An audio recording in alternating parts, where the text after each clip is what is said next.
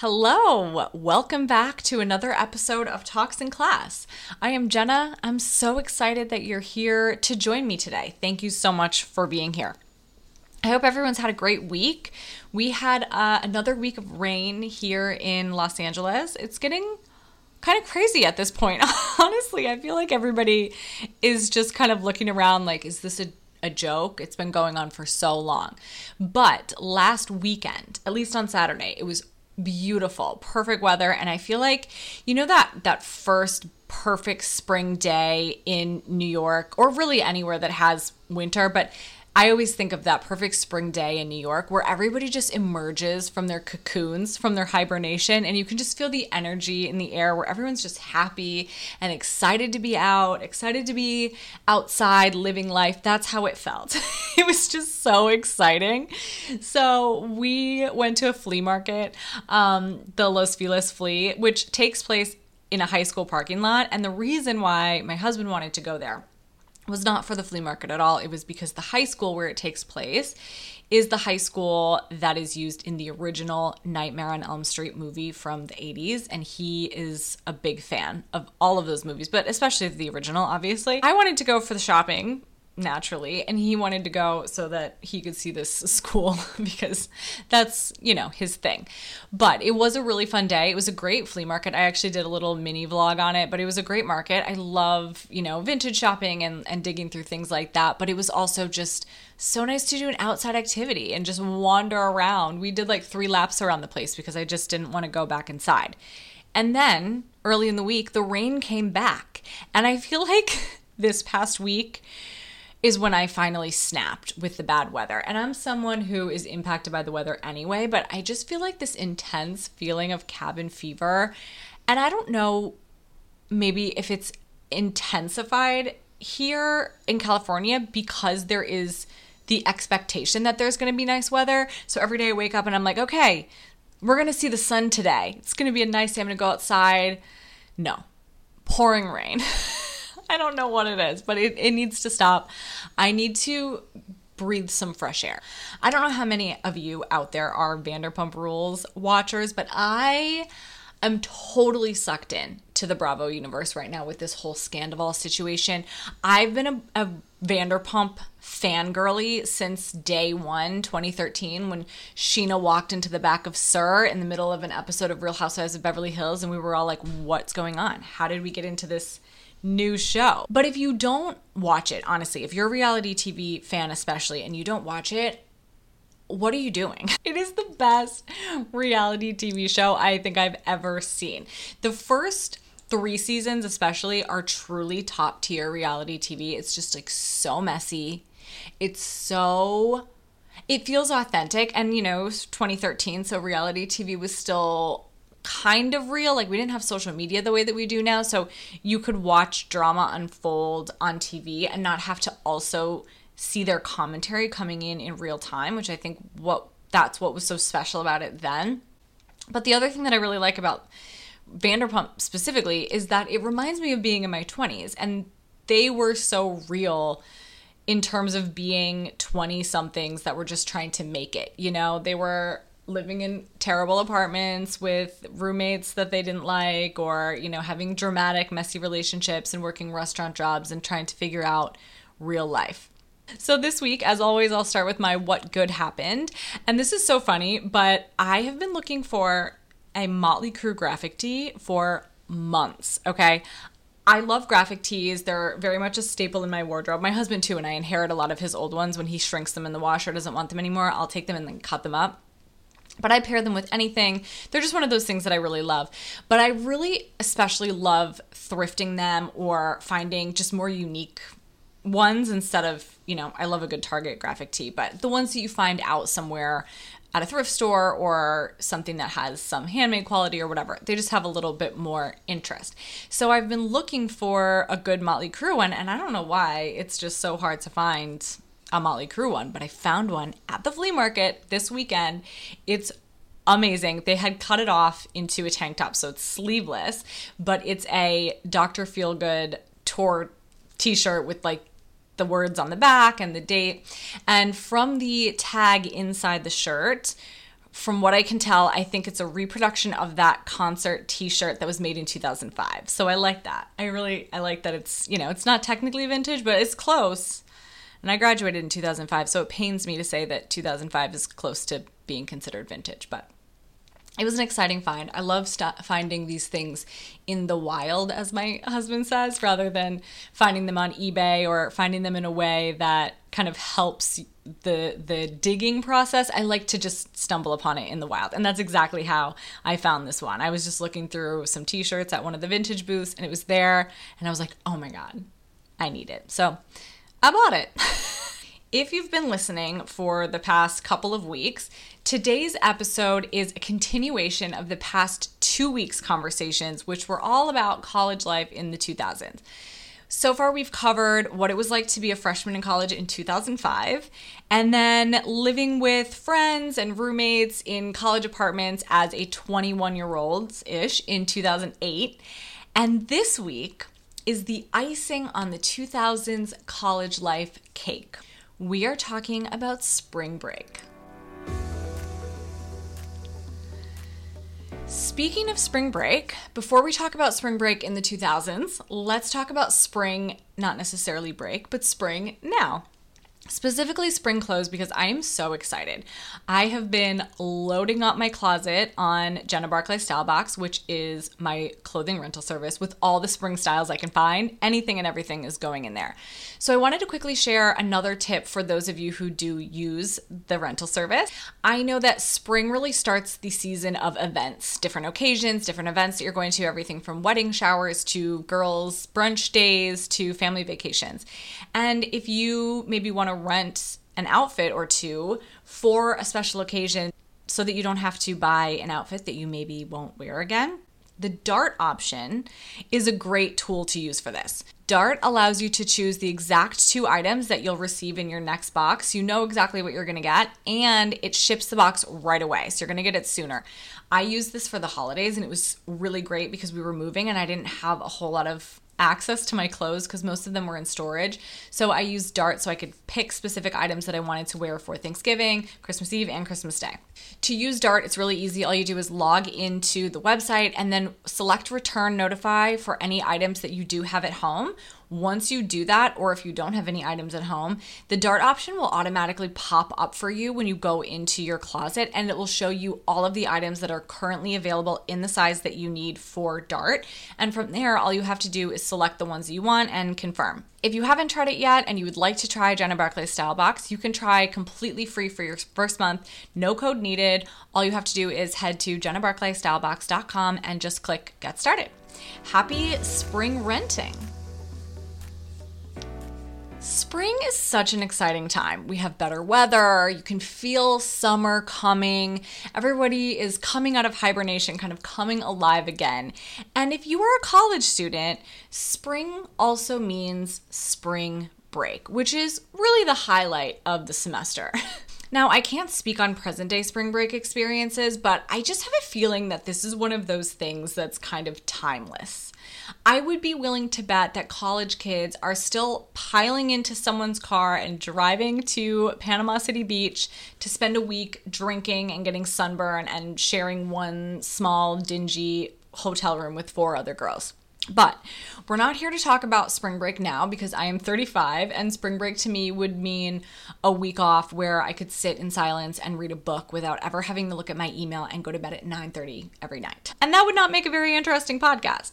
We are here to talk about spring break in the 2000s, baby. When I was in college, there were a few really popular spring break destinations. First, there was Mexico. This was for either rich kids whose parents would pay for them to go to Cabo or kids who went on those all inclusive spring break trips that, in hindsight, really feel like the start of a true crime story that would definitely become a Netflix series. Then there was Panama City Beach. PCB was for serious party spring breakers and also kids with a really big truck or a giant SUV because people usually drove there from my college. Mind you, this was like a 12 hour drive because we were in Texas. people were driving to Florida. But I guess piling six friends into your suburban and splitting gas amongst you was way cheaper than six flights. So it makes sense. We were in college after all. Plus, then you could also bring a big ol' cooler decorated in frat letters full of beer. We were all about making sound economic choices, you know what I mean? And then there was Corpus Christi. This was much easier, still a long freaking drive because it's Texas, but not as far. Of my four college spring breaks, I went away for three of them. My freshman year, two of my friends and I actually came out to LA and spent a week with my friend's family who's out here. So it was tame, it was wholesome, it was cute.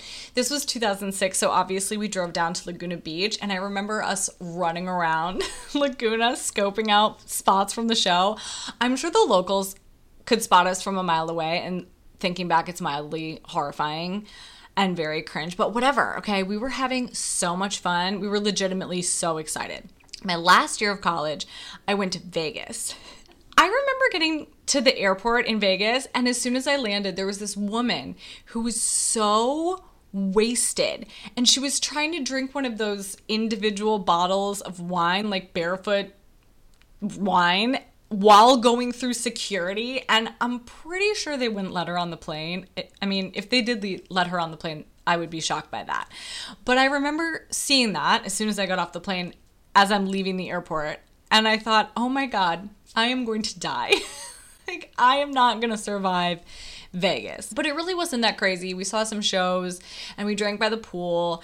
And I feel like because it's happening during the day and there's a DJ and drinks are like $20 and people are mostly acting somewhat civilized, it just seems more tame to drink by the pool than taking shots in the club at night. But I do remember being at this club this one night and it's so dry in Vegas and obviously my body was not used to that dry air. So I got a nosebleed, which I never get nosebleed. So I ran to the bathroom and I remember when I came out of the stall, I ran to the bathroom, I went in the stall to grab like tissue for my nose. And when I came out of the stall, the bathroom attendant was side eyeing me so hard. She was definitely judging. She thought there was a little something going on in that stall and not just, I'm not used to the desert air. But the spring break to end them all and actually, looking back, I am surprised I ever thought about going on another spring break after this one was 2007 in Mexico. Three of my friends and I went on an all inclusive spring break trip for an entire week, a full week in Mexico. It was one of those student city trips. And if you guys don't know Student City, they were, or I assume that they no longer exist. I have no idea. But they were a company that offered these trips for spring break and things like that, they were designed for college kids. And when I say designed for college kids, I don't mean designed for college kids from an adult's perspective of what a college kid wants. I mean, very much designed for college kids the way that a college kid would design it for themselves. And if that sounds terrifying to you, it should because that is exactly what it was. It was a 24 7 party for a full week. And I don't say 24 7 to exaggerate. I literally mean you could drink all day on all night if you wanted to. They took us on buses from the airport to the hotels where we were staying. And on the way to the hotel, the bus stopped at a store so that we could all buy beer to start drinking. On the bus, straight off the plane to drinking. So the way that it worked was that if you were part of this group, you would get a wristband and that gave you access to all the student city stuff. There were parties on the beach with beer pong and flip cup tournaments and stuff during the day. There were parties every single night at a different venue or a different club. A lot of them were themed. I remember there was a foam party that was really disgusting, and my friends and I would not go in the foam, thank God. And sometimes there were after parties for these parties so that you could really continue partying all night if you wanted to. And these wristbands would get you into all of the parties, obviously. And I'm pretty sure they got you free drinks at most, if not all of these places. And meals were included as well. If I remember correctly, you would get a set number of vouchers that were good at certain restaurants where you could eat. So all of these kids that were on this group spring break trip were all going to these same restaurants every single night to eat with our little vouchers before we went out to the club. It was like a very twisted summer camp situation for very drunk college kids in Mexico for a week. So to 19 year old me in 2007, this was a dream come true. I thought that this was the greatest thing I could ever think up. I have a lot of foggy memories of this trip, both because it was in 2007 and that's a long time ago, but also because we drank every single day for seven days straight. But fortunately, or maybe unfortunately, depending on how you look at it, I have a lot of photographic evidence of this spring break trip it's funny because all the pictures that I have now are hard copy photos, like actual printed out photos. They're not digital. So I'm not sure if they were on Facebook at some point in an album or if 2007 me actually had the sense not to publish them on the internet. But I doubt that. I don't think I would have been that smart. I probably just took that album down at some point and don't remember it. But I do think that the photos are from disposable cameras and not digital because my digital cameras at the time all put like a little date stamp in the corner of the photos, and these pictures don't have that. And it would make sense actually that I would have brought disposable cameras on this trip because I was notorious for losing my digital cameras in college. I think I actually went through two my freshman year alone. I don't know what lie I told my dad about what happened to my first one because there's no way he would have bought me another one if I told him that I just lost it or broke it or whatever happened to it. I'm sure I had a story. Um, but I went through multiple digital cameras in college. And considering we were going to Mexico to party our faces off for a week, it was probably a safe bet to assume that I would have broken another one had I brought it with me regardless of what kind of camera captured these precious moments, 2007 Jenna blessed present day Jenna with many photos. There aren't too many photos from the parties themselves. We still kind of lived in the moment in 2007. We hadn't yet developed this need to document every single thing yet. I feel like that happened with iPhones. And thank God for that, honestly, because I wouldn't want to know what the pictures would have looked like had I been taking them throughout the nights. But what there are a lot of photos of are our outfits. And we must have been very proud of them because we would do, you know, multiple poses before we went out every single night to show off our looks. Okay, you guys, it was 2007. And if you don't remember, 2007 was arguably one of the worst times in fashion when it came to kind of low end, mainstream, cheap clothing for young people. I wore a lot of clothes from Wet Seal, a lot of plastic accessories in 2007. I also shopped at Hollister and American Eagle a lot, naturally. But this was the era of like the awkward length tunic tank top that kind of looked like a dress worn over pants, but it wasn't long enough to actually be a dress. You had to wear it over pants, which, by the way, the pants were boot cut jeans. Mine were usually Big Star brand from the Buckle or Express. And these boot cut jeans were rolled into a giant, slouchy kind of cuff at our ankles. The cuff was our gateway between bootcut jeans and skinny jeans, and the end result silhouette looks a lot like the jeans that I like to wear now. It's just a straight leg hitting right at the ankles, but for those of us who weren't early adopters of the skinny jean that didn't jump right onto that, 2006 and 2007 ish had us cuffing our bootcut jeans up like we were go- about to go wade in a creek. Okay, it was a large cuff. 2007 was also the era of peep toe sling back platform pumps, especially that very specific black fake leather or patent pump with the sling back and the stacked kind of low platform with the stiletto heel and the the peep toe also, the cork wedge, which I loved. And I also did tend to prefer that in a peep toe variety as well. A lot of peep toes. This was also prime time for the huge, giant, round, oversized bug eye sunglasses, which I also loved. I personally was obsessed with the kind of boho leaning McBling aesthetic that was happening at the time, like Nicole Richie, Mary Kate and Ashley, Rachel Zoe. But since I was a 19 year old college student, my personal style was something of a mix between the cast of Laguna Beach and Mary Kate and Ashley if they were middle class kids in suburbia. I wore a lot of stacked wood bangles and long chain necklaces and flowy white baby doll tops, a lot of beaded things, a lot of lace or eyelet, just that whole kind of vibe, but the mall store version of it, the cheap young version of it. And I had the Midwestern teenager version of Nicole Richie's iconic long bob, which I am still obsessed with to this day. Not my version, her version.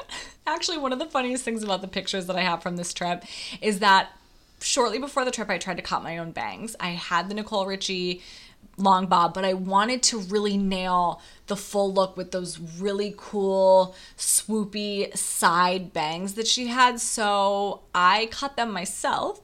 And obviously, I messed them up so, so, so bad. They're so short and they look so awkward. So every single picture, I have these stupid little bangs like pushed to one side of my forehead.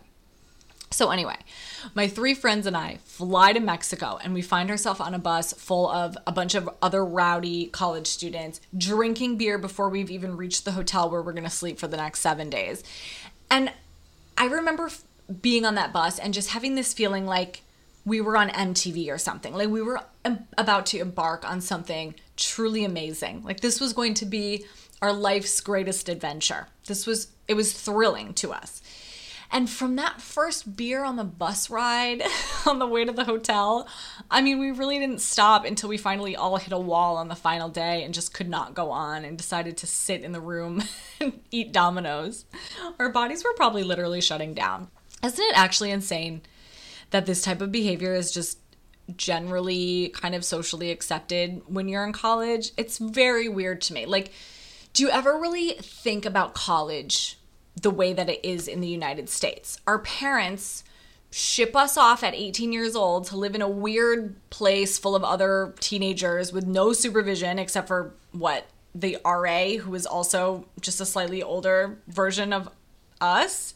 And then we spend 4 years in this place where we spend half our times trying to cram anatomy and trigonometry into our brains and wrap our heads around philosophy while wearing $48 sweatpants that say pink across the butt. And then we spend the other half of our time just partying our faces off, like not having a casual cocktail, but straight up blacking out on Everclear or Four Loko. Perhaps we should re examine this whole concept. And the majority of people go into pretty much lifelong debt for this experience. I just, I don't know. Anyway, okay, spring break 2007. During the days, we would go to the pool or the beach or whatever and have a nice frozen margarita. Then we would nap, and then it was time to prepare for the night. So, first we would get ready, obviously. And it's funny because I can tell from the photos how the trip progressed because I went from having my hair straightened and having 2007's version of a nice outfit, going out top with jeans and heels on in the early part of the trip to the later part of the trip. I have my hair scrunched like ramen with my bangs pinned back. They're still wet in like a really sad poof. And I'm just wearing like a denim miniskirt and flip flops. I just, I ran out of energy over the course of the trip. Once we were ready and we had completed our little photo shoot in our crappy hotel room, we would go to dinner. I remember one night we went to a restaurant where we ordered a, a, pitcher of rum and coke. So they brought us one of those plastic soda pitchers, you know, that you get at a kid's birthday party at a roller skating rink or Chuck E. Cheese, full of so much rum and like just enough coke to make it brown and a handful of these giant straws.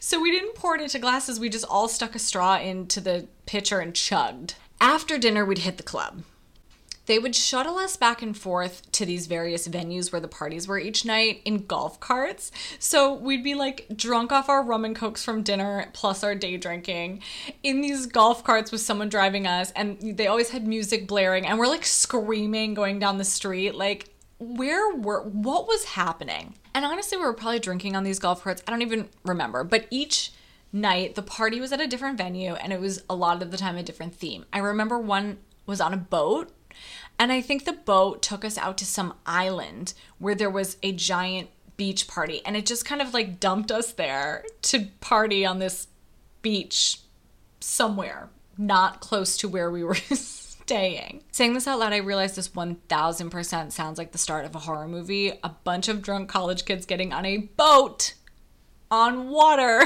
that ships them out to some island and provides them with enough tequila to tranquilize a horse. But we were just like, yeah, this is amazing. This is the best thing ever. The people who worked for the company were running around on the boat with super soakers full of tequila, and they would just come up to you and spray tequila in your face. in your face. I wish I was joking. This is crazy for me to think about now. But again, we were 19 or 20 years old or whatever, so we were thinking this is the best night of our lives. One night we even went to the after party, which happened after the the nightly big party at whatever club or bar the party was at. And I remember at this after party, there were swinging saloon doors, you know, the ones that you see in like Western movies. And they were leading into, I don't know, either the bathroom or maybe just another part of the bar. But my friend was walking through those doors with two drinks, one in each hand. And she was walking behind somebody, it might have been me, I don't even remember. But she had the two drinks in her hand, and whoever walked before her walked through the doors and let them go. And they swung back and they knocked the beers out of her hand and it went all over her. I'm sure I have a picture somewhere, but she really had beer like in her hair. It was all over her face. It was actually really funny. So, as you can imagine, after a few days of day drinking in the sun all day long and partying all night, we started dropping like flies. By the last day, we were barely hanging on. I don't even know how we made it to the airport and managed to get home. Can you imagine having to go through airport security with a seven day hangover and probably some sunburn? And spring break, like actual spring break of school, is only a week long. And this trip was a week long, which meant that when we got home, we had to just jump right back into real life, right back into, well, college real life. We had to jump right back into everything. There was no time to recover, there was no vacation from the vacation to recover from this marathon of partying that we did for a week in Mexico.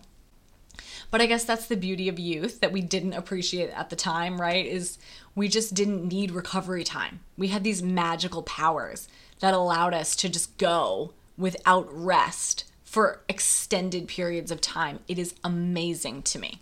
And honestly, so rude because now I need a week to recover from one night out.